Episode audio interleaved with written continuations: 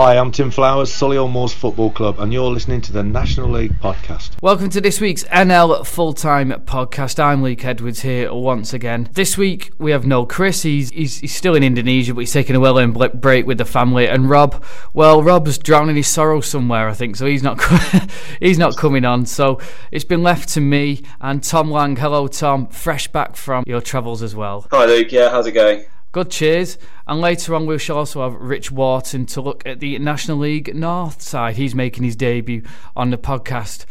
So we'll get underway with the National League, and it was another interesting day yesterday in the National League. Some strange results, some surprising results, and some not entirely unexpected results as well. We'll start off with Harrogate, who went down to Aldershot yesterday, and Rob caught up with Simon Weaver pre-match to get his thoughts. Hi, I'm joined uh, in the away dugout here at Aldershot pre-match with National League manager of Harrogate Town, Simon Weaver. Simon, firstly, um, I know you'll say it's history now, but congratulations on the promotion last Thank season. You. have seemed to have adapted quite well to life at uh, the top tier of non-league football. Four games unbeaten. How have things gone so far?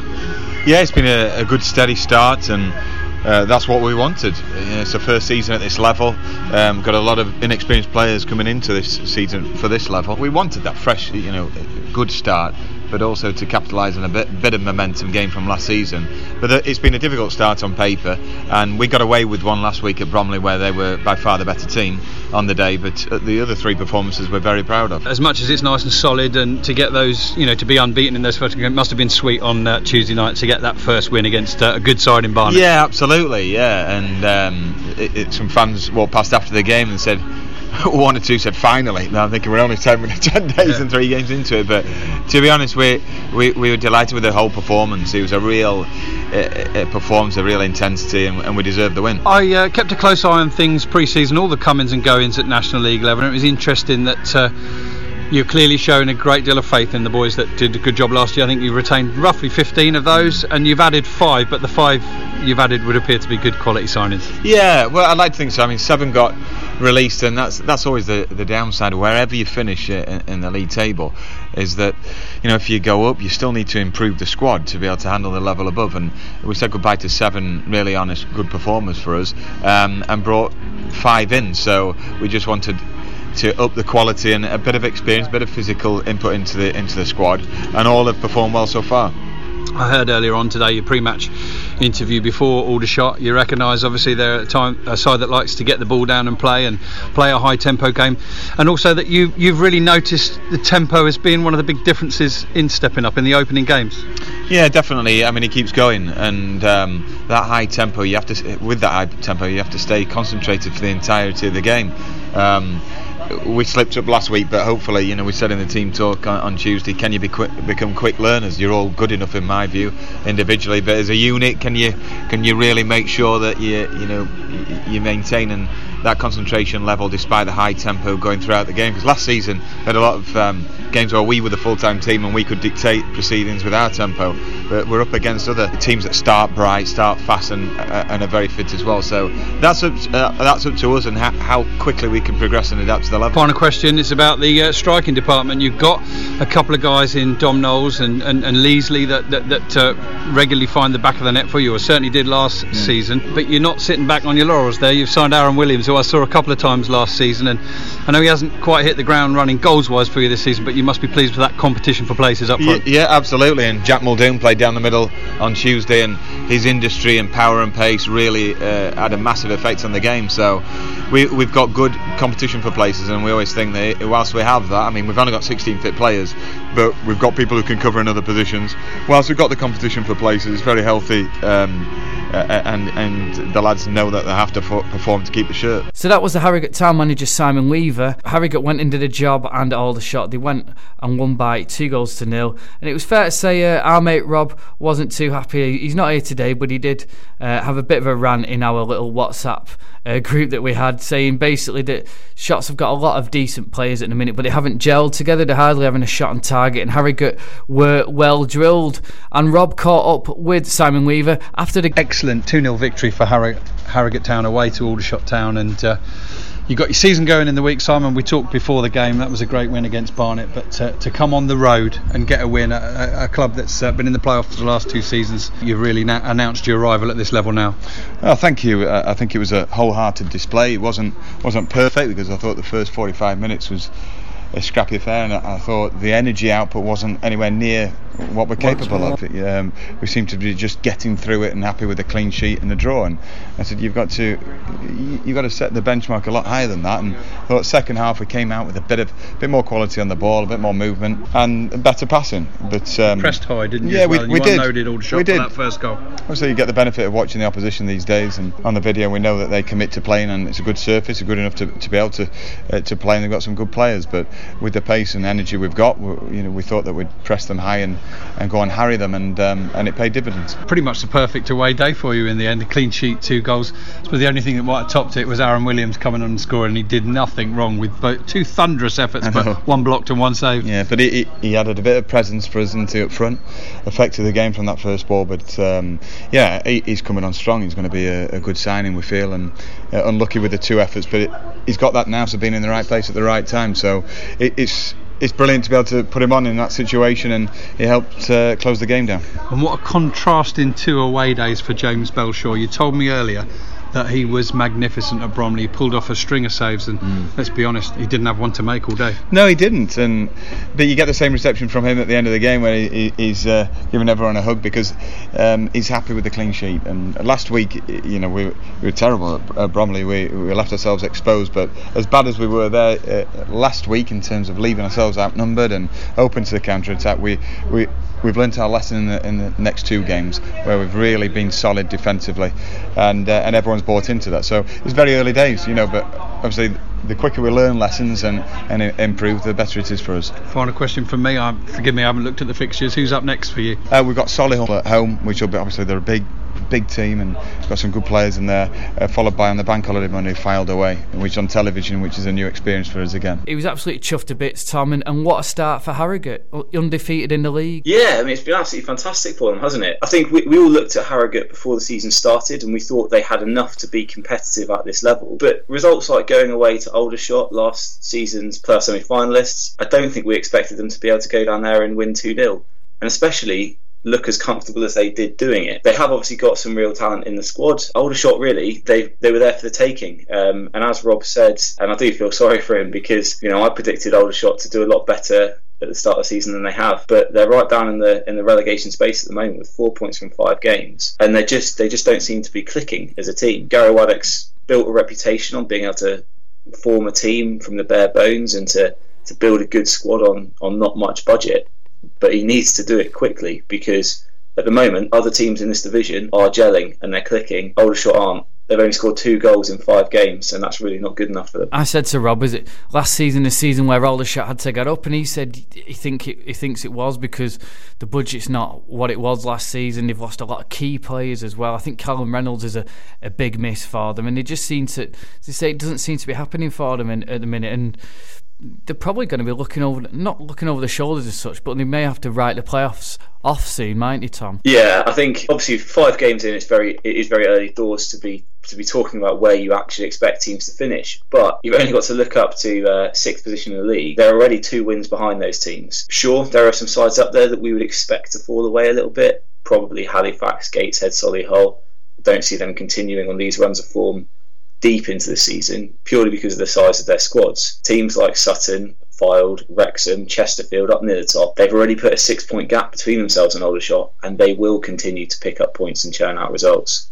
Another team that's surprisingly down there is Barnet at the minute, and everyone expected John Still to go in there and really instill, excuse the pun, some some belief and confidence. They're all you know, there was a lot of belief between the two relegated clubs coming down between Barnet and Chesterfield that they could bounce straight back. Chesterfield have started off quite well. We'll get to their results shortly. But Barnet have had an absolute shocker, haven't they? They lost 3 0 at home again yesterday to a very good, admittedly, Ebbsfleet side, but still, you'd be expecting Barnet to not be second bottom in the league currently. Yeah, agreed. Um, you know, you make the point there rightly, and we've, we've said it before that Ebbsfleet are a very good side. You know, they were there or thereabouts last season I expect them to be this year as well. Danny Kedwell in amongst the goals again yesterday always surprises me. Um, every time I've seen him play, He doesn't look like he should be a consistent goal scorer at this level, but he is. Barnet, though, 22nd in the league. I don't think anyone would have expected that after five games. And I know I've said it already, drawing conclusions on the table at this point in the season is ridiculous. But they've only scored twice in five games. And when you look at the squad that they've got, the strikers they've got, Byron Harrison, Medy Elito, Shaquile Coulthirst, they should be scoring more than that. And I don't know what the problem is down there for uh, John Still. As we said, we talked a number of times in our season preview about how Barnet and Chesterfield have done the right thing in appointing managers who knew the league. But again, like Gary Waddock down at Aldershot, John Still needs to get it clicking quickly because other teams are running away from them. Do you think it's a case of the squad is too big and he doesn't? I mean, he, he said to Rob in his in the preview interview that we did with him just before the season started that he knew what his team was for the opening game of the season. But do you think he does know what his best team is because he's got such a big squad? Yeah, it's possible, isn't it? I mean, what is it? I think Rob said a, a few weeks ago he's got 31 players, is it? It's it's yeah. a huge squad. Jose Mourinho likes to have a squad of 25 wherever he's managing, and that's full time Premier League yeah. with Champions League, FA Cup, League Cup requirements football. Why do Barnet need 31 players? I, I don't understand that. He might have an idea of what his strongest lineup is, but every player that's not in that starting 11 is going to have an idea of what the strongest lineup is. And surprise, surprise, they're going to want to be in it. I don't see how he can keep that squad happy rotating. You've got, you know, almost three full starting 11s in there. Yeah, it'll be interesting to see how Barnet get on throughout the season. A team who are absolutely flying at this stage of the season, who we didn't expect to be as well, were Wrexham. We expect them to be there or thereabouts, but the top of the league, they've won five out of five, and they only conceded their first goal yesterday. And again, Mike Fondop scored again for Wrexham, and they are absolutely flying at the minute. A really good win down at Eastleigh. He'd won the last couple up until Saturday. Yeah, you know, I'm, I'm kind of. Uh, a little part of me is a bit glad that Rob was unable to make the show today because I think we were going to see his man crush on Mike Talon reach uh, even higher levels today after he got his fourth of the season. but you know, as you say, Wrexham's defence first goal conceded in five. Um, we knew they had a good defence, and then being managed by former international right back Sam Ricketts, unlikely that that was going to get weaker.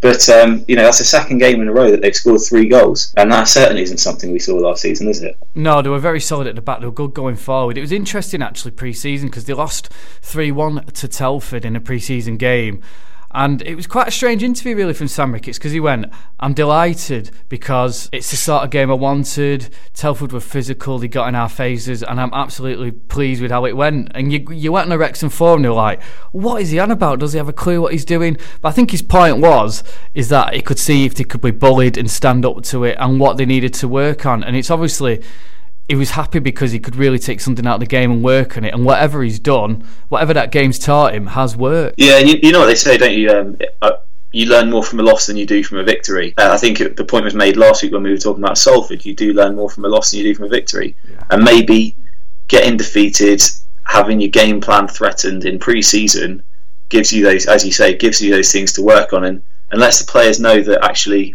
you know, this is going to be a hard season. We're not going to be able to set up uh, shut up shop maybe as easy as we did last season. You know, yesterday they came up against an Eastleigh side who I, I don't think are, are, likely to be challenging the top half of the division, but they also they scored early, which is crucial, and Eastleigh went down to ten men. So you know, there's elements of fortune in there as well but also, you know, they're a good side and, and they're well set up. Another good side, a Fylde who crushed Dover at home by four goals to nil. There's worries over Dover, we'll get to that in a minute, but Fylde are absolutely flying.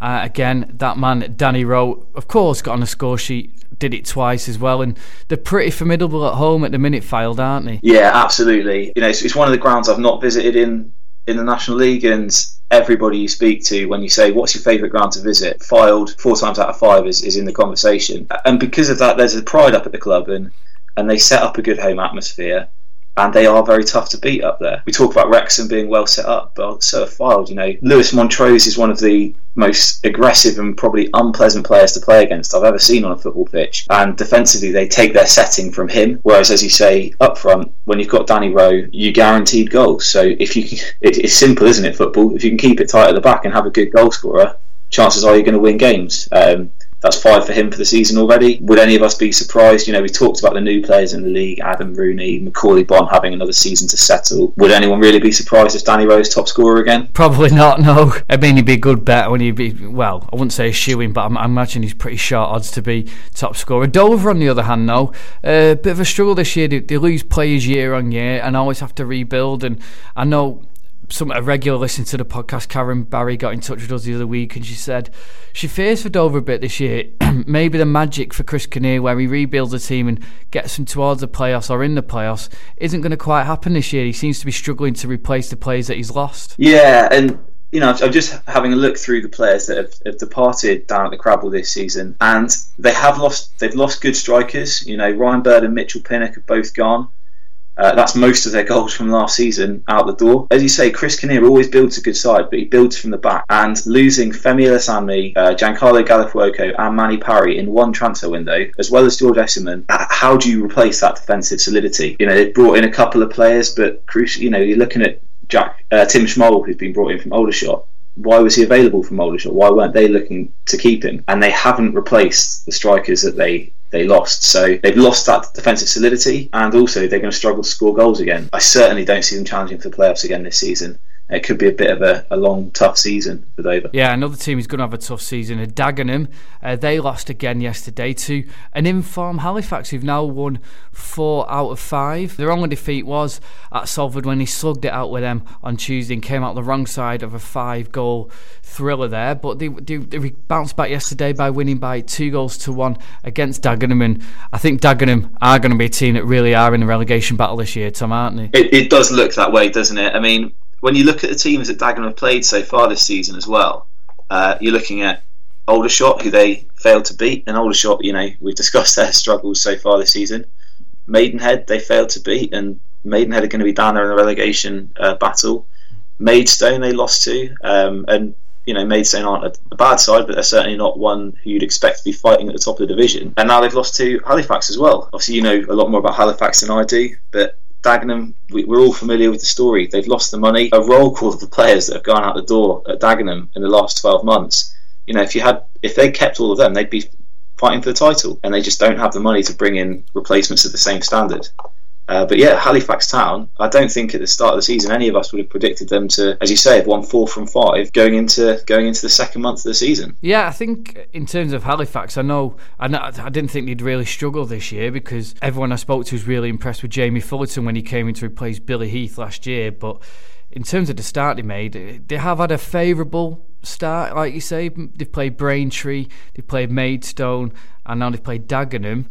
Uh, obviously you've still got to beat him, and it'll give him loads of confidence when he plays when he play the big hitters. The only big hitter he played is Salford and failed to beat them. But I'm sure if you offered Jamie Fullarton top ten now, he'd snap your hands off. Well, exactly, yeah. I mean, and like you say, I think people expected slightly better from Halifax this year than last season, sure. But top ten, top twelve would be regarded as a big achievement for them um, on the back of last year. So the fact that they've got 12 points towards that already, they'll be realistic. They won't expect to necessarily still be in those playoff positions come the end of the season. But they've given themselves the best chance of, of a really good uh, campaign. A team that we drilled over in the last couple of podcasts have been Chesterfield. They've had two away games since the last podcast and lost them both by three goals to two, both in the northwest at Barrow and then on Saturday at Salford City. And do you think there's going to be doubts creeping in again for Chesterfield, Tom? I don't think there's going to be doubts creeping in. I think the manager they've got in place, Martin Allen, won't allow that to happen. Um, he's been in the game for too long and he's been in this division before, and he knows that on the day any team can beat any team. Um, and I think Adam Virgo made the point a couple of weeks ago when he was on that at the beginning of the season you see unexpected results, and you'll see a team like Chesterfield who maybe haven't quite got their their perfect starting eleven sorted lose games that you might not expect them to.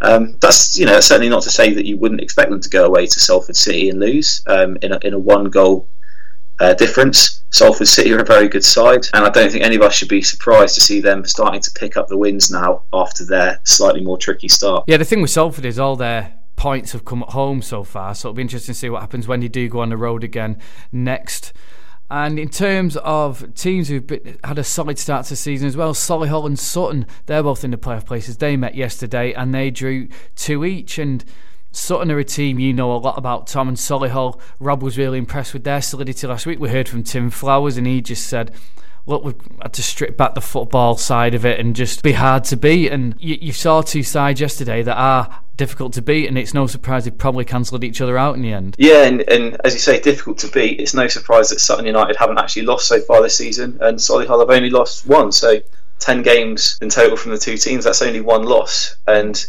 as you say, it just indicates that sort of resilience that both sides have. And for both sides, that comes from their managers. Tim Flowers, an international goalkeeper in his day, knows what it takes to keep the ball out of the net. And Paul Doswell's been at Sutton since you know since God was a small boy, um, and he knows exactly how to set that club up. Again, it looks like it was an interesting game up at Solihull. I think both teams would be pretty pleased with the point there. For Sutton, a point away against a, decent Solihull side on the road, um, with two of their strikers scoring.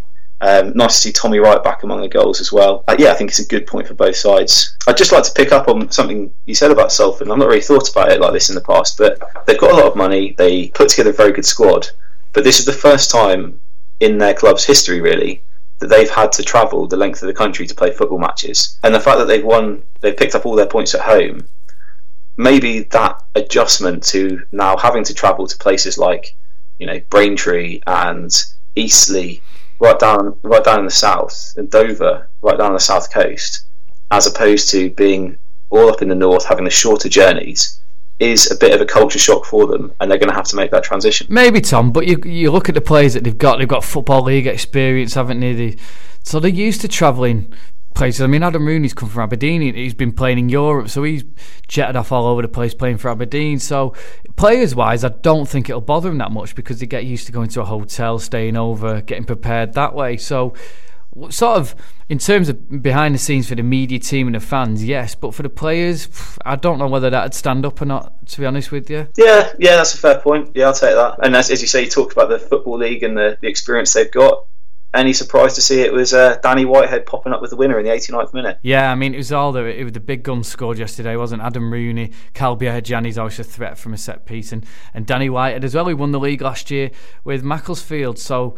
Uh, yeah, it'd be interesting. It would have been a really good game to go to uh, that yesterday because you look at uh, two other players who scored for Chesterfield. They've got Football League experience, Premier League experience in Zavon Hines and Mark Anton Fortune. So there's lots of quality on that pitch. One thing I was looking at though is Harrogate and Salford slugged it out for the North title last year. Harrogate started a lot better than Salford, but that's because Harrogate have had a lot of continuity in their squad. They, they've, they've not really added much to it. What they have added are good signings, whereas Salford have almost brought a, low, a, a, brand new team in, and so that's probably why Harrogate have maybe started a bit better than Salford. Yeah, and crucially, they brought in the new management team as well. I think uh, there's a lot of people surprised by the departures of uh, Messrs Johnson and Morley. They've decided to go with the big name Graham Alexander. Yeah, I don't think it's a surprise that it's maybe taken him a couple of weeks just to get his feet under the table and, and get the team playing how he wants it to. This is a very, very different division to League One where he's been operating in the past. And it's as much a case that the, the new players they brought in are going to have to adjust to the National League.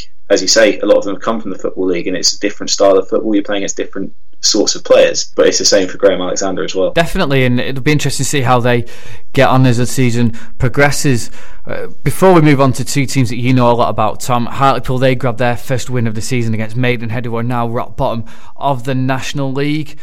But there was a thriller down at Cressing Road yesterday. Braintree were 3 2 up going into injury time and somehow contrived to throw it away. Nicky Kabamba and Alfie Rutherford both scoring in injury time to give Havant a dramatic 4 3 victory. Oh, absolutely. Tell me about it. You know, 94th and 96th minute goals uh, down at Cressing Road. It's a, a, an element of Fergie time perhaps on the clock there for Lee Bradbury. You know, what a game. Nil 1, 2 1, 2 2, 3 2, 3 4 uh, and a red card in to boot. It's nice to see both teams getting a few goals under their belts now because that, even though Braintree lost in the end, that'll give them the confidence to go on and, and know that they can play in this division, even though they were playing against the sides they played last season. Mo Bettamer, who got on the score sheet for Braintree Town, I watched him this summer in the CONIFA World Cup, um, and I thought he's he's a striker with a lot of potential. Um, he's a big, strong lad.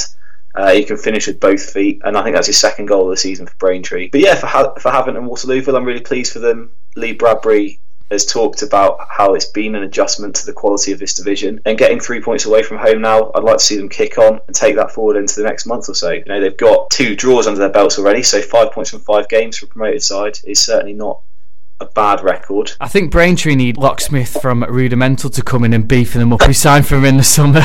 It'd be interesting to see how he does when he gets in the team. Yeah, you wonder about. I mean, he's not not a player I'd heard of as a as a footballer before. But they've they've signed a lot of players this summer. Um, as I spoke about a couple of weeks before, Brad Quinton invited everyone back for pre-season this summer. A lot of those guys then maybe didn't make the grade. They weren't quite up to the standard of, of what Brad needed in the National League. But some of the quality that he has brought in um, have been around the block. Ajayi came over from Welling. He, he knows what it takes to play in this league. Danny Rowe, who's coming from QPR, has got a lot of talent. Cody Lyons Foster's been around the block with Aldershot. I mean, you also, mentioned about Mark Mark Anthony Okoye would be a big loss for him, and, and it's proving that I think as well, isn't it? Yeah, massively so. Um, and and it's no surprise to see that they're conceding, you know, four goals at home, for example, because not only is Mark Okoye a very good defender in his own right, but he's a real leader. You know, when I watched them take that playoff uh, semi playoff penalty victory against Hampton and Richmond.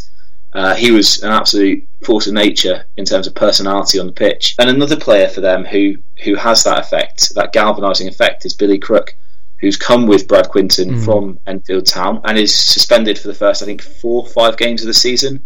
Uh, due to a, a disciplinary issue uh, last season. With him coming back into the fold over the next couple of weeks, I think we can expect to see maybe a bit more tenacity in the midfield from Braintree, and, and I wouldn't be surprised to see them looking a bit more organised going forward. Excellent. Well, As always, if you want to let us know your thoughts on your team in the National League, then get in touch on Twitter at NL Full Time. So now we're going to move on to the National League South. Hi, this is Justin Edinburgh, and you're listening to the NL Full Time Podcast. So in the National League South, we're going to start off with a game that you went to, Tom. You went down to Slough versus Torquay and it, uh, it ended it ended nil nil, and it sounded like quite an interesting game. Yeah, you know, I, I travelled back four thousand miles to come to the UK. I arrived on Friday evening, and I certainly wasn't expecting that my first game back would be a nil nil. It was you know, one of those nil nils where there's a lot going on, and it certainly was an enjoyable game to watch. As a result, Slough will probably be, ironically, the more pleased with the points, but also the more disappointed to have only got a point. Um, I think before the match, if you said they'll get a point at home to Torquay, they'd have been pleased. They had an 84th minute penalty when when uh, Simon Dunn had his penalty saved very well by Portsmouth Loney Alex Bass. Slough Town have got 18 players in their squad. It's going to be one of the smallest squads in the division, but in Neil Baker and John Underwood, they've got two managers who know how to motivate a side. They know how to rotate a team, and they know how to keep players fresh. And their whole style, which Scott Davies and and uh, John Underwood will talk about shortly, based and predicated on tenacity and aggression and a high press. And that was really in evidence against Torquay, Torquay yesterday. To be fair, I don't think they needed to press that hard to stop Torquay from scoring. Torquay are struggling to find the net at the moment. Discontent down at Torquay, and there were chances of hours out towards the end of the game. One fan in particular walked his way over to the dugout and made his feelings known quite audibly to Gary Owers, and uh, it wasn't a particularly pleasant atmosphere for Torquay towards the end of the game. He wasn't asking him if he fancied a pint, then, was he? No. N- no, no. Uh, le- less beer, more P45s being offered. I think Gary Owers, he's got a full time squad, and with that come big expectations. But again, it's a team that has to adjust to a lower division. They're everyone's cup final to a degree. Go to Plainmoor, it's a big stadium, and teams want to do well. Then for Torquay, they come up to places like Slough and I think maybe Owers needs to be a bit more adventurous. He started off with uh, a five man defence. Well, when you're coming to a team that have been promoted from step three, I'd like to see a bit more ambition from a full time club who can throw resources at, at, the signings they have done in the summer. Yeah, I did think it was a strange appointment at the time. I think I said last year he wasn't putting up any trees at Bath when he took over, but I think Bath actually improved once he left and he did see a strange appointment. But that's three three away games for Torquay, no goals scored, and the last two games have been on 3G pitches, which he struggled on. And I thought maybe it's something to do with that, but of course they played at Sutton last year, Maidstone, so there's no excuse from using the 3G excuse if you like. It is a it is a strange one, really, and struggle for Torquay. It's kind of like the York situation in the north, where they've gone in big club, full time team, and everyone's wanting to beat them really, and they're finding it a lot tougher than maybe they thought. In terms of Slough, Slough are a bit of a sleeping giant, aren't they, Tom? They were sort of um, when it was a Vauxhall conference back in the day. Uh, they were quite a big name, and I noticed there was a good crowd of just over 1200 there yesterday. And Slough, do you think they're working their way back now to where they want to be? Yeah, I do. You know, when I got there, you can just feel there's a lot of potential about that club. You know, you talk about the attendance. That's something Scott Davies mentioned when I spoke to him post game. Is that they they they will expect to have one of the biggest attendances in this division across the course of the year. They've doubled their uh, you know 1200 yesterday, doubles their average attendance from last season. But everything about the club just feels healthy. Um, when you arrive and uh, there's friendly stewards directing you to the free parking, everybody at the club feels like they're going in the right direction, um, and you can sense there's a real bond between the players to help them get there. I don't think they're going to be intimidated by anyone in this division this season, and with their hard work, they'll get better results in this draw against Torquay. That's for certain. Both teams eight points after five games. You know, let's not talk about Torquay as though they're in a disaster area. They're still seventh in the league after five games mm. um, and only five points off Billericay at the top. But they do need to get things clicking and quickly. Um, Rory Keating was a big miss for them yesterday. And as you say, you speak about the 3G thing. You know, I spoke to Ryan Dixon from Torquay before the match, and he said that for a player who drops down from the Football League where 3G services aren't an issue at all, it does take a bit of getting used to. But, you know, that, that'll come with time, and I think give it around 8 10 game mark, I think we can expect to see Torquay looking a lot healthier. Yeah, understandably, he didn't get any reaction from a, a perspective yesterday, but he did catch up with the joint manager John Underwood and also, as you say, midfielder Scott Davies. And here's what they had to say. I'm, I'm here with Slough Town's part of Slough Town's management duo, John Underwood, to talk about a very good result at home against Torquay United. Is that what you expected from Torquay today? Yeah, I think so. I think uh, I think there wasn't much in it at all today, which is credit to our lads. You know, we're coming up against a full-time side, so it was tough. We had to dig very deep second half. Obviously, they're they're a fit side, but I thought we thought we finished well. I thought we finished strongly. I think um, probably a fair result on reflection. Obviously, when you miss a penalty towards the end, it feels like a great opportunity to win the game, which it obviously it was. It was the best chance of the game. But on the balance of play, probably feels about right, and, and we're pleased with that. You know, we want to try and win every game, particularly here we're, we're very positive here. We try and get at teams here, but you know they're they're a good side. Obviously, very solid. They don't concede many either. For a nil-nil, I thought it wasn't a bad game. To be fair, I thought there was plenty of chances at either end. Yeah, it's a decent point. It's a good point. Yeah, it was certainly an enjoyable game to watch. Um, you've come up from probably the most competitive of the Step Three divisions last season, and your fans have come up with a, a degree of expectation that comes with that. Two wins, two draws, and a defeat so far. How have you felt you've acquitted yourself in the league so far? Yeah, pretty good. Pretty good. We're, we're happy with the opening performances, and obviously we didn't get that win in the first two games, and then we, have won two, and then we've drawn one. So um, yeah, we're pretty pleased to be honest. Um, we were pretty confident we could be competitive. We we only made a couple of changes from last season, so I think the lads are very together here. Very um, they work hard for each other. Uh, they know each other inside out. So I think we're yeah, the, the word is competitive. That's what we want to be. Every game, we want to be in every game, and we have been. And I think we've we've been at least a match for everyone we've played so far. Uh, some of the teams you've played so far are those you'd expect to be competing with for league position towards the end of the season. Torquay just certainly, come down. Yeah, certainly expect Torquay to be to be right up there. They should be. Probably some of the teams we've played earlier aren't, aren't ones that many people tip for for playoffs or anything like that. Um, I think there's some very tough tests to come. Uh, I mean, the whole league's tough. There's no easy games. I mean, the two games we've won, we've had to really work hard for. So um, yeah, we're going to have to be at it every every week. To be honest, every game if we're going to do well. And uh, but so far, five games in, we're, we're, pretty pleased. And you've spoken about digging deep there. Um, you've got a squad of I believe 18 this season. Added two players in the summer. Mm-hmm. Is that something you expect to have to add to as the season progresses? Uh, we hope not. Uh, obviously, if we get injuries, we'll, we'll have to. We've got we're probably one of the smaller squads. A lot of clubs have got kind of 20, 22 players, and we rotate our, our squad quite a bit. So we try and keep everybody fresh and injury free. And we really had 18 fit players to pick from today. So yeah, long may that continue. If obviously if we need to do something, we will. But we've got great confidence in the 18 that we've got. It'd be great to keep them for the you know majority of the season. Thanks very much. Okay, no problem. Okay, I'm stood at Arbour Park with uh, Scott Davies after Slough Town have just been held to a draw by Torquay United. Is that what you expected from Torquay before the game kicked off? Um, I know quite a lot of their players. They've got some really good players. Um, obviously, they're a full time outfit playing in the Conference South. Uh, we're all part time, training Tuesday, Thursday nights. Um, I thought we could have nicked it. Obviously, we've had the penalty miss. Um, was unlucky and he's sort of crucifying himself in there a little bit, but played really well today. And it's always difficult because people expect to put penalties away, but they're never easy. The goal looks tiny. Yeah, I think the boys put a good performance in today. I think Torquay were quite resilient at the back and they had a couple of chances themselves. Our keepers made a couple of great saves. So uh, overall, maybe a, maybe a draw was a fair result. You've just spoken about the obvious part-time, full-time difference, but towards the end there, it looked as though you were the more likely team to get the goal. Yeah, I think playing at home, we expect to win games. I think we play with a tempo. Um, it's difficult coming here, especially with the 4G surface, something that we're used to. It's difficult for obviously a full-time team that probably train in grass to get used to it, um, playing just a one-off game. But we, we play with such a tempo at home that we sort of try and get them on the on the back foot, and I think we did that for the last maybe 15, 20 minutes. And we're unlucky not to get the three points in, and we're disappointed in there. But if someone had given us a point before the game, maybe we would have taken it. You've played at um, obviously a lot of clubs in the football league and at higher level in the past.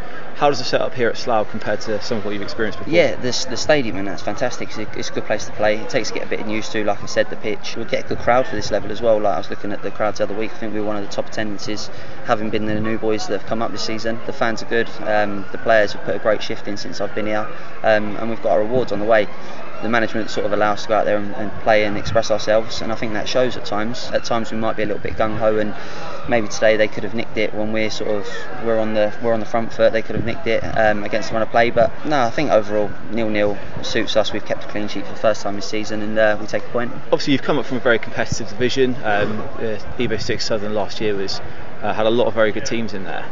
What do you think would represent a successful season up in National League South this year? Hard work. I genuinely think hard work. Um, we play with such a tempo that we don't like to give teams time on the ball. Um, everyone knows the ethos. Uh, people buy into it, um, and I would I would happily say hand on heart that we work harder than any team. Um, I think the way that we press, uh, everyone digs in, does their jobs, and um, there's no egos in the change room, which is um, unusual for, for a football club. I've been at a lot, all really down to earth lads that just buy into what we're about, and I think we'll be quietly going along with our business, but I think we could have some success on the way. The work rate was tremendous across the pitch today, but your left back obviously got the man of the match. He was right in front of me where I was sat, and he was bombing up and down all game long. Is that something you get from him every week? Yeah, it's one of those. Um, I always feel like I've had my career. I've had the highs of my of my career. I'm, I'm never going to have the highs that I've had before um, in the in the future. Um, but someone of George's um, age and, and, ability, I think he can go on and have a really good career. I think he's 21, 22, and sometimes it looks like he looks like he plays in second gear. Um, but when he gets into third, fourth, and fifth, there, there's no stopping him at times. But he's a, he's definitely one for the future. Um, it wouldn't surprise me if he goes on to, to have a career that um, I know he can that I know I know he can have, and one that he uh, he probably deserves because he's a great lad as well. Great stuff. Thanks very much, Scott. Cheers. So that was John Underwood, the manager, joint manager at Slough, and also friend of the podcast, Scott Davies. And interesting, really, that the yeah, an interesting interview in the end, Tom. Yeah, you know, both both of those guys, they they made the point that hard work is going to be the, what they build their season upon. They talked about how they're part time team against some full time teams, and that fitness might be an issue. Watching that match, you know, they looked the more likely to score as the game progressed, um, and fitness isn't going to be an issue for them. They've got a very fit squad. The stamina is great. You know, George Wells got man of the match for them from left back, and his endurance just bombing up and down that left flank all day against a strong athlete in George Essuman uh, was genuinely impressive. Torquay, on the other hand, though, uh, could really use some goals. Um, and one of their loanees was among the goals down at Truro yesterday, with uh, JP Pittman scoring at Plainmoor for Truro, where they played against Welling. Yeah, and it was a, a decent draw that for Truro because we know they've had the travails having to play at Plainmoor, and Welling have started off the season well, so a decent point out for Truro in the end. Yeah, I think they'll be pleased with that. The reality for Truro is they're going to have 42 away games this season. There's no way you can call Plainmoor a home pitch, however hard they try. It's a four-hour round trip, so you've got to look at every point gained as a point on the road. And a 2 all draw at a neutral venue against Welling United is a good result for them. Uh, and it feels better because it's a last minute equaliser from Pittman. But what will be concerning is the revenue stream. You know, their attendance has dropped by 46% for their home games so far this season. And that's not really a sustainable position for a club that's looking to provide money to build a new ground. We hope Truro can, can pull through and find a new ground and, and go up the league. One team who've really improved this season and Indeed, they've invited us down to do a show from there. He's Concord Rangers, who were only being kept off top spot on goal difference, and they had a really good 4 0 win against Concord. And you said that it could be dark horses. I said the same thing as well. And with Alex Wall and Jack Midson up front, they're formidable force, and they proved it again yesterday, beating Hungerford by four goals to nil. Yeah, I mean that's a that's a great result for them. You know, any 4 0 win is a great result. I think we'd all expect them to beat Hungerford. I don't really see anything other than a long, hard, ultimately fruitless struggle for Hungerford this season. But you know, as you say, Jack Midson, Alex Wall. That's eight goals between them for the season, the equivalent of one Jack Robinson. But also, crucially for them, Ryan Hayes has started scoring as well. When Ryan Hayes is on form, he's probably got one of the best left foots in, in Step Two football. And Concord, they've got a big squad as well, so I think they could they could be competitive for the duration of the season. And as you say, we've been invited down there it's a great little club down there. The chairman's a very friendly guy, so I'm sure that's something we'll try and do before the season's out. Yeah, and they're only being kept off the top by Billy Billericay. Guess who scored again for them yesterday? It's only Jake Robinson. Yeah, just a just a casual eight goals in five games to start the season for Jake. But I mean, let's be honest with ourselves. I, I don't know what I was thinking in backing Adam Coombs to be the top scorer. He's a good striker, but clearly Jake Robinson's uh, he could probably only play about ten games and still get striker, the top scorer on this sort of form. He started the season brilliantly. Billericay have started the season brilliantly. And there's always talk about, yeah, they're buying the league, you know, they're throwing money at the problem. But yeah, maybe they are. But sometimes you've just got to sit back and enjoy a good team playing great football and doing doing really well. It's it's not the fact you spend money, it's what it's how you spend the money and how you gel the teams together. I mean, you look at Eastleigh in the National League; they've had three four seasons of spending money on players, and it's not really worked out for them some teams spend a lot of money, you know, they fail. Uh, other teams like Salford eventually get there. Billericay, Ricketts proving that they've put not a big name manager in charge, so maybe it's it's easier for him to go under the radar, get the players working together. Yeah. The reason you're paying money out for the players is because they are good players. Yeah, they are good players as well. You know, Alfie Potter coming down from Football League to play Step 2 football for Billericay. Glenn Tamplin gets a lot of stick, and uh, a fair portion of it is justified but he's also a very good motivator, and uh, he's built a really good atmosphere down at Billericay. You know, you, have only got to go on Twitter, and there's a bit of a siege mentality developing down there as well. Um, and almost like a no one likes us, we don't care sort of approach to football. And one thing that Glenn Tamplin did, I spoke about it in the season previews, is he's given Harry Wheeler total control over the playing side this season. And I don't think it's any surprise that compared to last season, Billericay look better. Uh, they're playing at a higher level, at the highest level they've played for a very long time, and they look better than they did last season. Another Essex team who are not having as good a season are East Thurrock, and they, they were up in the playoffs at this, this time last year and had a really good, strong start to the season before fading away. And they lost their fifth game in five yesterday, a 1 0 defeat at Gloucester City, and it sure ex West Ham and England international Paul Konchesky gets sent off as well, but a vital win that for Gloucester. Yeah, absolutely. Um, as as you know, I've tipped Gloucester for the drop this season, and you know they could still end up there, but they've started better than I expected. Ben Seymour is a is a really good little player.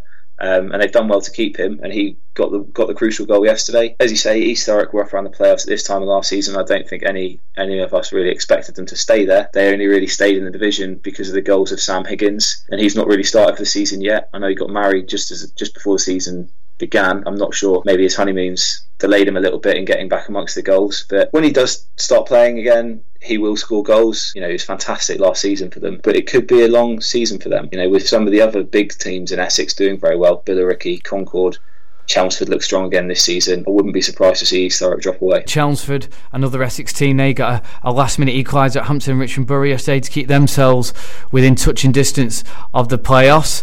T- teams who maybe underachieved last year uh, are doing really well this year. Wealdstone, they followed up their win on Monday to hand they handed Woking their first defeat of the season on Monday, and they followed that up on Saturday with a really good win at Dartford. Bradley Bubb scoring two there, and uh, there's a quiet optimism there at Wealdstone this year, isn't there? Yeah, there is. They bought well. Um, they've kept Bobby Wilkinson, who was a really real hot property last season, particularly after their run in the FA Trophy. I've got to say, I don't think a 3 0 win away at Dartford is as good a result as it was last season. It, you know, it's obviously still a good result. Dartford aren't any easy pickings, but I don't think they're quite as good as they were last year. Um, Tony Burman's obviously gone.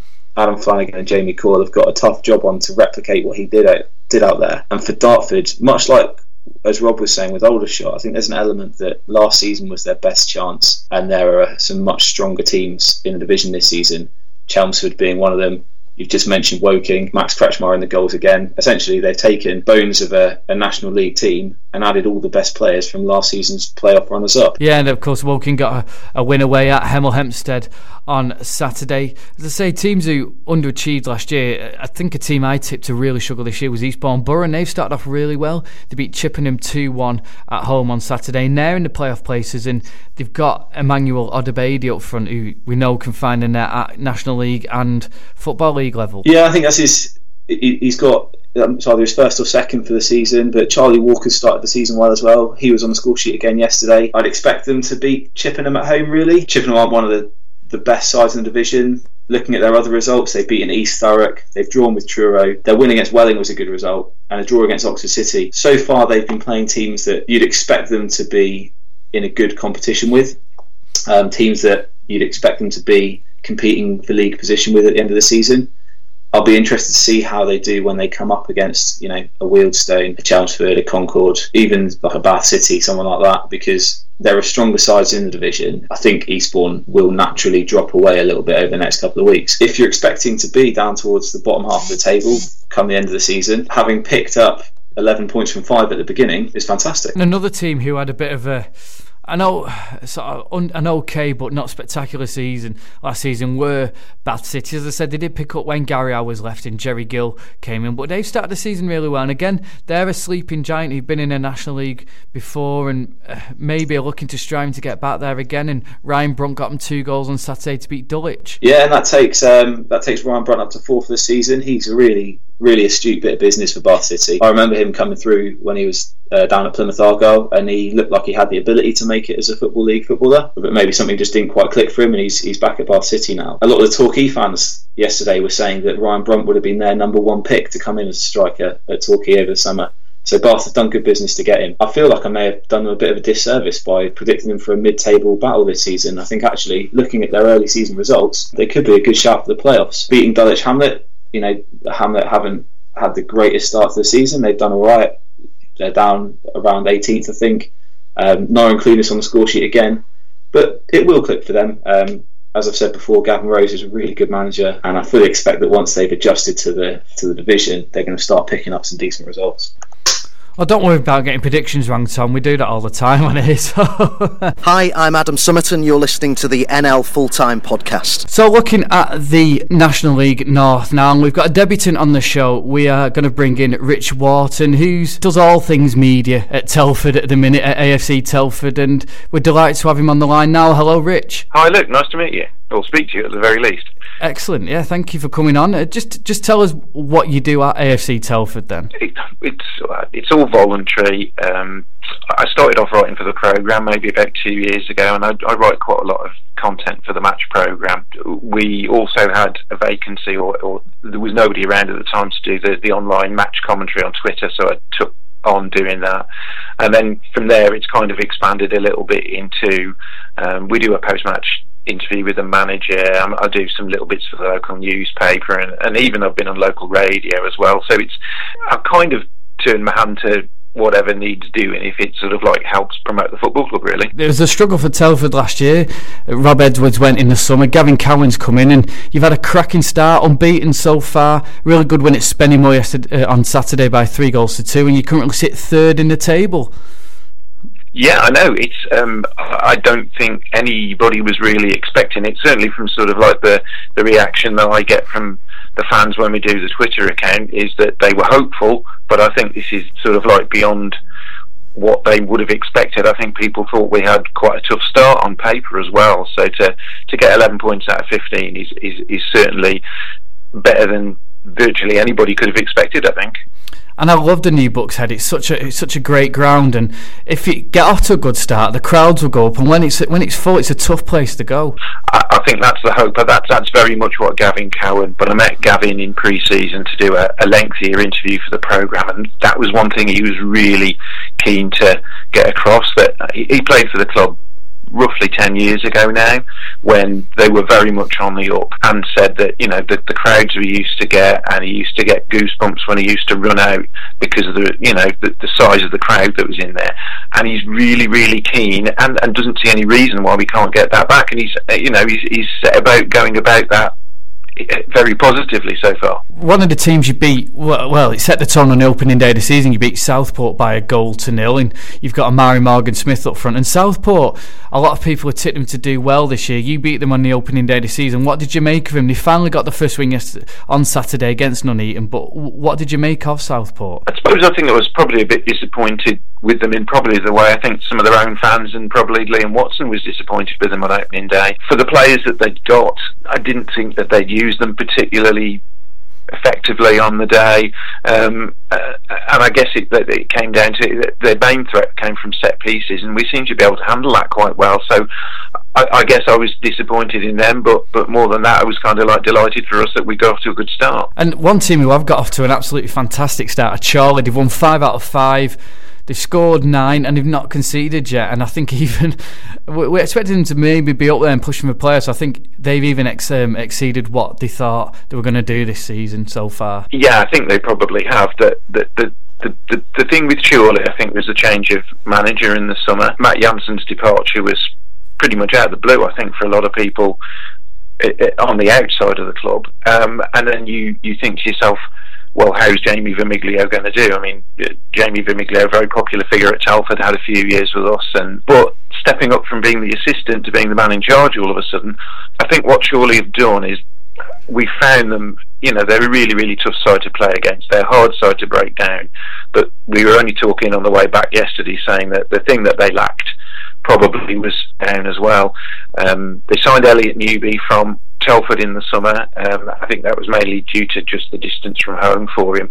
And with him and his twin brother Alex on the other wing, they've now got that creativity. I think they had that early in the season last year when they had Nick Haughton, but then mm. he went to Salford City, yeah. and and they think they tried to get a little bit of it back when they signed Alex Newby, and now they've just kind of doubled it by bringing Elliot in. So yeah, they're looking very strong. They've, they've just added to the strengths they already had, and and you know added a little bit more. Okay, we'll rewind back to Tuesday night. I went to see York City down at Ashton United, and I caught up after after York City had won by two goals to nil. I caught up with the York City manager Martin Gray. So I'm here with Martin Gray. We're at Hurst Cross, just seen York City win by two goals to nil, and Martin. It probably won't be a game that lives in the memory, but it's a vital victory tonight, wasn't it? It's about winning games, it? I think you know, to, you know whether you win attractively from 90 minutes or you win the game by being disciplined. And I thought it was a disciplined performance tonight.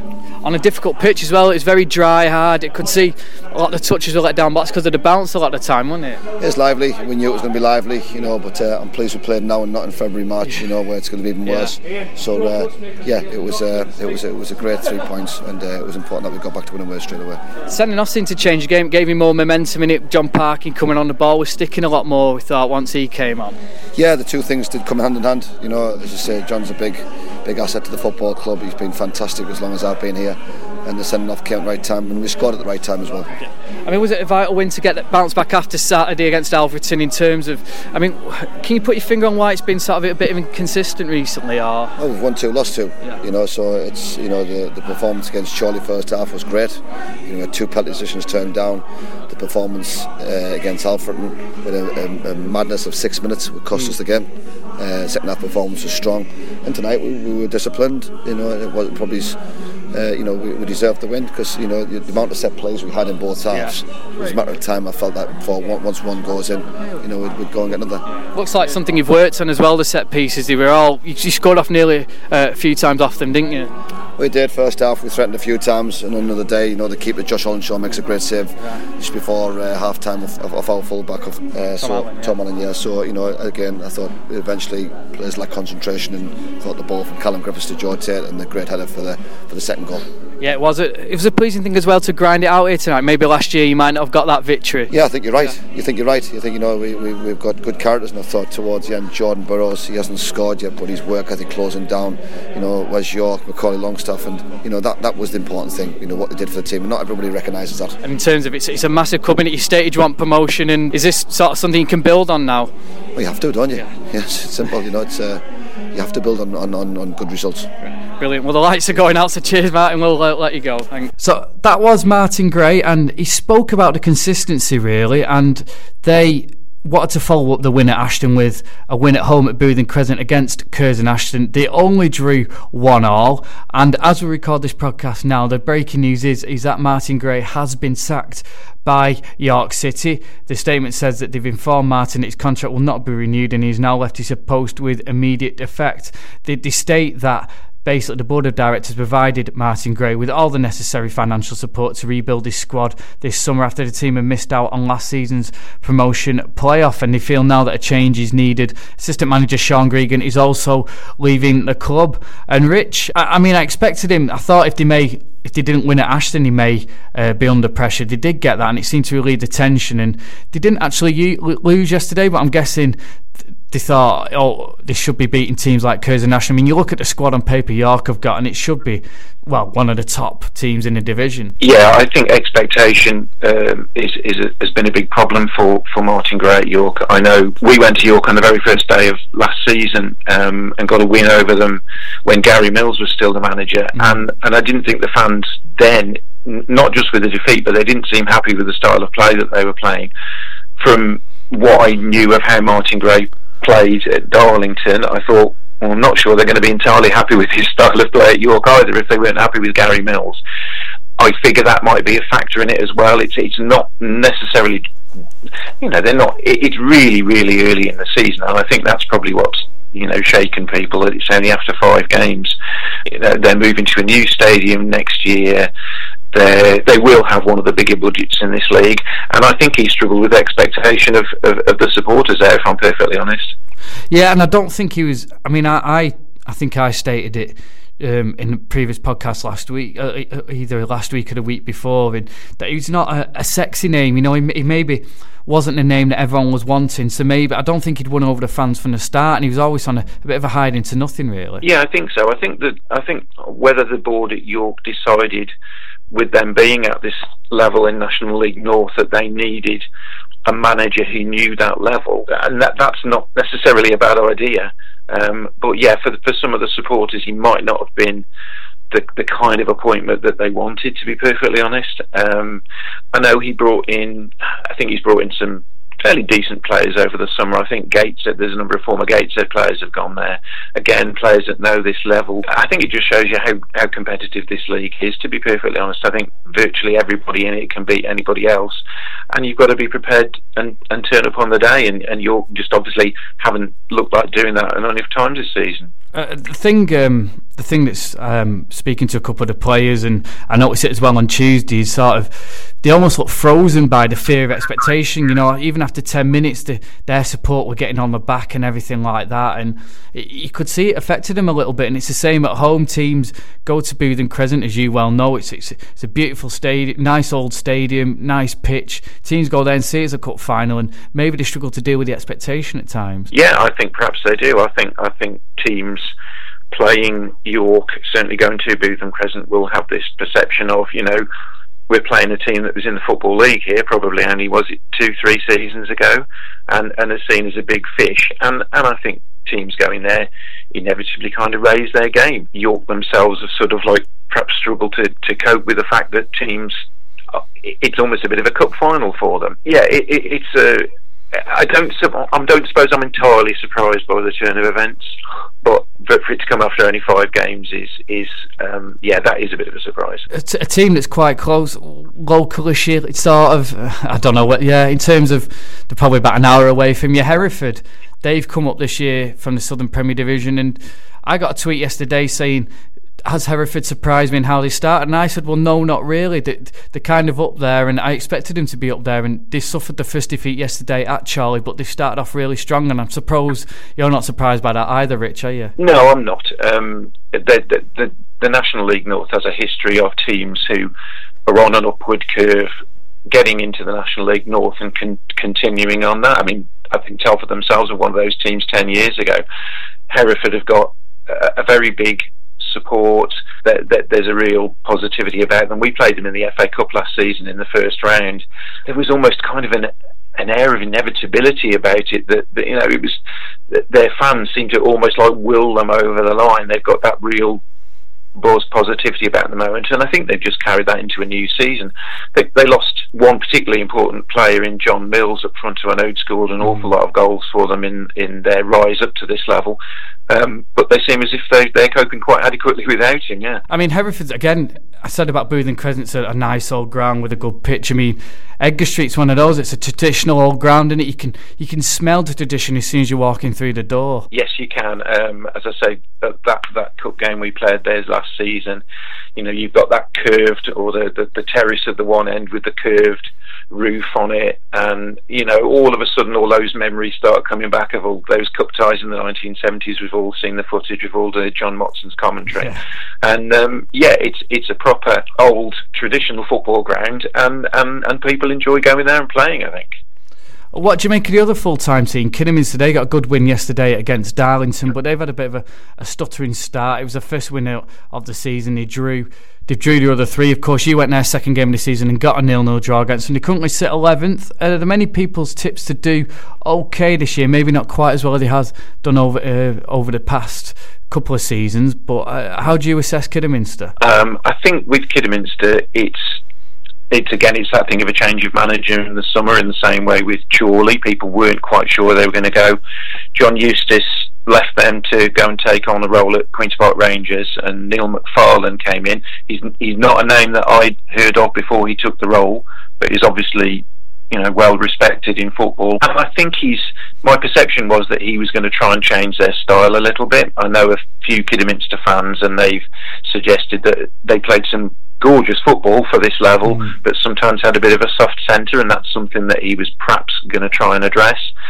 I think they mixed it up a little bit more against us when we played them in that second game than they'd had in previous games. They they were almost a little bit like a non-league Barcelona in that they, they'd try and pass and pass and pass, and sometimes it didn't go anywhere. They could be a little bit more direct at times.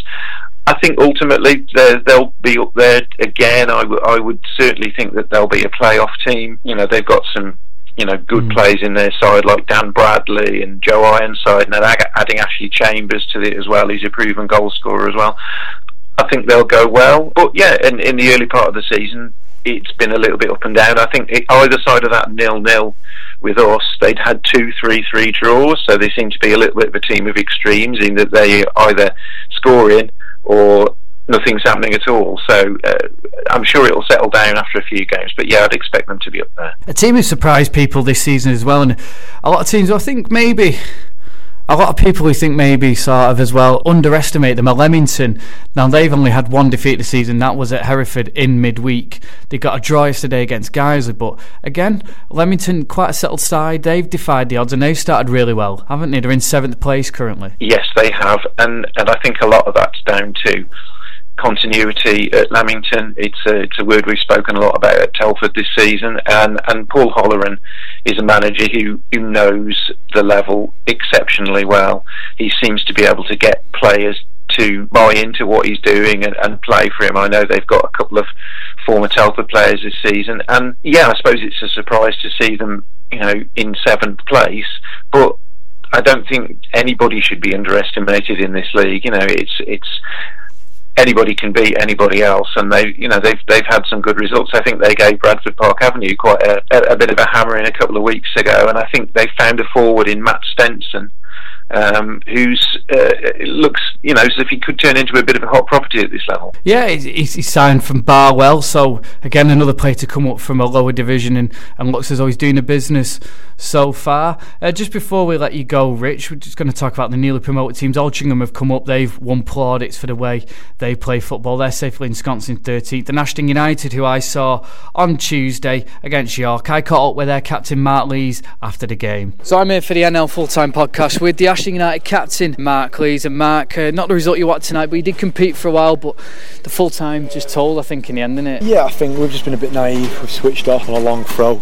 Obviously, we knew before the game, we've given plenty of information on them. They're going to play for long throws, set pieces. They're a big physical team, and it's just it, I wouldn't even say it's down towards the full time thing, but it's just a bit of lapse of, lapse of concentration from us Costas, and when we're down to 10 men as well, going down 1 0, it's always an uphill battle. Do you think, I was going to say, do you think you played Kidderminster the week before and then York tonight? Do you think playing two full time teams did take it out of you? Do you felt you matched in fitness wise as well? I wouldn't say the full time thing was much of an issue really, so especially the way they played tonight, they were very direct, so it wasn't like they were doing anything we've not seen before. So it, I didn't, didn't, if you'd not told me before the game they were a full time team, I wouldn't have known to be honest as well. With the full full-time teams, I think that won't really make a difference until later on in the season. Obviously, they've just had a pre-season, but I think in a few months, that's when the full-time issue will probably help the full-time teams. Uh, uh, what have you noticed in terms of the step up from the class from the Evo-Stik division in the short time you played in this division this year with Ash? I know you played at this level before, but in terms of the step up coming up from the Evo-Stik, how, how have you found it? And what's the difference that you notice in the National League North? Well, I think it's proven today that the teams are a bit more ruthless in this league. Really, there's obviously there's big teams, big clubs, bigger crowds. As we've seen, York brought quite a few fans tonight, and with those big crowds and big clubs comes big players. And uh, I think we need to learn to be a bit more ruthless in front of goal. I think, to be honest, the Nuneaton and FC start was a bit false for us because I think they're probably teams that are going to be in the bottom half of this league, whereas Kidderminster and York are probably going to be challenging. They're going to be up there. That's no disrespect to Nuneaton FC Yeah. at all, but I think when you see the type of players that Kidderminster and uh, York have got, they've obviously got big budgets and they're looking to get promoted. So I'd say in terms of the difference, really, it's like you've, you've just got to be ruthless at both ends. We've we've slipped, we've switched off a one set piece, long throw. They've cost us. We had a chance second half. We didn't take it. Obviously, the keeper's pulled off a great save, but you've got to be ruthless at both ends. A lot of the predictions made on the podcast have Ashton to go down. I mean, do you think you feel you can have comfortably stay up, or you, is survival just the aim for this year? I don't think you really, you don't really see what le- the league's going to do until 10 games into the season, something like that. I think teams are getting used to it. For example, I don't think many people would have had FC to go and beat Altrincham, Altrincham Yeah. tonight, but they're going to won there. So I think until, like say, it gets 10 games and beyond, we don't really know who's going to take uh, take a hold of this league. I think until then, a lot of teams are going to beat each other, and there's going to be quite a few results, surprising results. Home form's going to be key, especially during the winter months when it's going to get windy and rainy. Pitch is going to be heavy. Teams won't fancy coming here, will they? I don't think so. No, there was a few comments made, by, like someone shared some like screenshots of tweets from York fans saying something about this club and this club, blah de blah. But we take no notice of that. Really, it means nothing. I don't think, like you say, these big big time teams will want to come here in December months when it gets a bit wet, it gets a bit windy. Like I say, it's quite an open ground. But we just need to make the most of it. Really. So that was the Ashton United captain Mark Lees, and he was quite bullish about the chances this season. However, they faced Brackley on Saturday and were handed a tonk, and it was fair to say Brackley started the season quite not as well as they maybe expected, but they certainly got back on track with that win at Ashton United. And uh, how do you think the newly promoted teams will do coming up from the Evo-Stik? At the, at the beginning of the season, I think Ashton were one of the ones who I felt mm, wouldn't necessarily, I wouldn't say struggle because I, I, that, that's unfair to them, but out of the promoted teams, I felt they were the one that probably do the least well. Altrincham, very established club. I know they've had a few difficult seasons, sort of a couple of you know back-to-back relegations, but I think the appointment they made in Phil Parkinson as manager has has kind of reinvigorated things. I'm sure they'll be absolutely fine. I think Ashton may have been a little bit unlucky yesterday to to catch the backlash from Brackley, uh, who we beat. Telford beat 2 1 on Tuesday evening. I mean, we're really happy to take the win against them. I think Brackley's finishing was a little bit misfired on the night, um, and I suspect their players went out with a little bit of a point to prove yesterday. Unfortunately, Ashton, the ones who were on the wrong end of it. So to you, you to stick your neck out, Rich. Uh, who, who do you predict to go up as the two promoted teams from the National League North this season? Wow, crikey! Now you're asking me. Um, Sorry, I didn't pre-plan that, did I? I yeah, you yeah, no, that's fine. I, I'm, I'm going to say I think Chorley will may well be one of the two. I think from from experience, they are a really really difficult side to play against, and and with that added creativity they've got now, I do think they're going to be a team to beat. I know people were talking up Stockport, Stockport's chances at the start of the season. I think the concern I had about them was how are they going to replace the goals from Jason mm-hmm. Oswell, but they they're going to be close. If I had to name one other, let me think. It's really racking my brains now. I'll go for Boston. Yeah, Mm. I think they've they've started really well. There's obviously some investment gone in there to back manager Craig Elliott, and they've got some experience. Um, uh, you know, and I think they can make it a place that people don't like going to as well. It's not a terrific journey across to Boston for any game, and I think if they can make it a bit of a, a fortress there at York Street and then pick up points on the road, that, that they may be up there as well. Yeah, it's a bit like Telford, isn't it? Like with the new Bucks Head. If you go to York Street again, traditional old football league, former football league ground, and if they get the crowds back as well, as you say, really tough place to go. Yes, I think so. Yeah, and then they, you know, I think they've, they've won four out of five now. Mm. You know, they're only that's only one result away from you know being level with what Chorley are doing at the top, and they've they've signed some good players as well. They've, they've they seem to have quite a, a strong spine. So uh, I, I think they'll. I think they should definitely be looking at a playoff place. And then, you know, once you get into the playoffs, we, I would say anything can happen. I mean, last season the strongest team in the playoffs eventually came through in Harrogate, and that finishing in the second or third place now is such an advantage with the, with there being six playoff places with it being one-off games, when you get to play them on your own ground, that's that's a big advantage. So um, yeah, I think they'll be up there. Brilliant. Rich, thanks for joining us. Uh, you made a very good debut on the podcast, and uh, we'll speak to you soon. Okay, look, that's great. Thanks. And finally, before we leave, we'll have a look at the Step 3 results. The Evo-Stik Premier Division finally got underway yesterday. The favourites for division, I think we all tipped into, and it's South Shields. They got a win at home to Witton Albion. Carl Finnigan scoring two, a good win for them. In fact, all the newly promoted clubs into the Evo-Stik Premier Division won on Saturday. Scarborough, they got a good 1 0 win away at Hednesford, despite being down to 10 men for most of that game. And Hyde United, they beat Basford, who won the Evo-Stik South Division by an absolute country mile. North Ferriby, they began life back in Evo-Stik with a 1 0 with a 1 1 draw at Marine. The other result as well that caught my eye, Tom, was Nantwich. They beat Gainsborough Trinity. Gainsborough got relegated from the National League North. They spent really well in the summer, but it was uh, the evergreen Steve Jones, 41 year old Steve Jones, former Northern Ireland international. He got the last minute winner. Yeah, that's that's nice to see uh, for him, obviously. Um, Gainsborough Trinity. They'll definitely have wanted to get off to a winning start, won't they, in this division? They've come down, there's naturally a lot of expectation for them but they know they're going to be in a tough fight to get out of this division with clubs of the calibre of South Shields in there. So to lose on the opening day away to Nantwich Town would have hurt them. Talking about evergreen players, Shaun Harrad got a couple from Matlock Town uh, mm. against Lancaster City. Um, and the result that stands out for me really, because I think it's just a little bit sad, is um, Warrington Town losing at home to Farsley Celtic. I watched them in their playoff semi-final against Grantham last year, and it felt like a moment passing by for them really. I know their budget's been slashed over the summer. They've still managed to bring in Jack Dunn from Tranmere Rovers, which is a great signing for Step 3 football, but it's difficult to see them doing as well this season, isn't it? Tom, thanks for joining us. Uh, we'll speak to you soon. Yeah, thanks very much. Pleasure as always. Yeah, and also thank you as well for you for listening today. We shall be back next week, as always. If you want to get in touch with us, it's at NL Full Time on Twitter or on Facebook, NL Full Time. Or you can email us as well, nlfulltime at gmail.com. Until then, we'll see you all soon.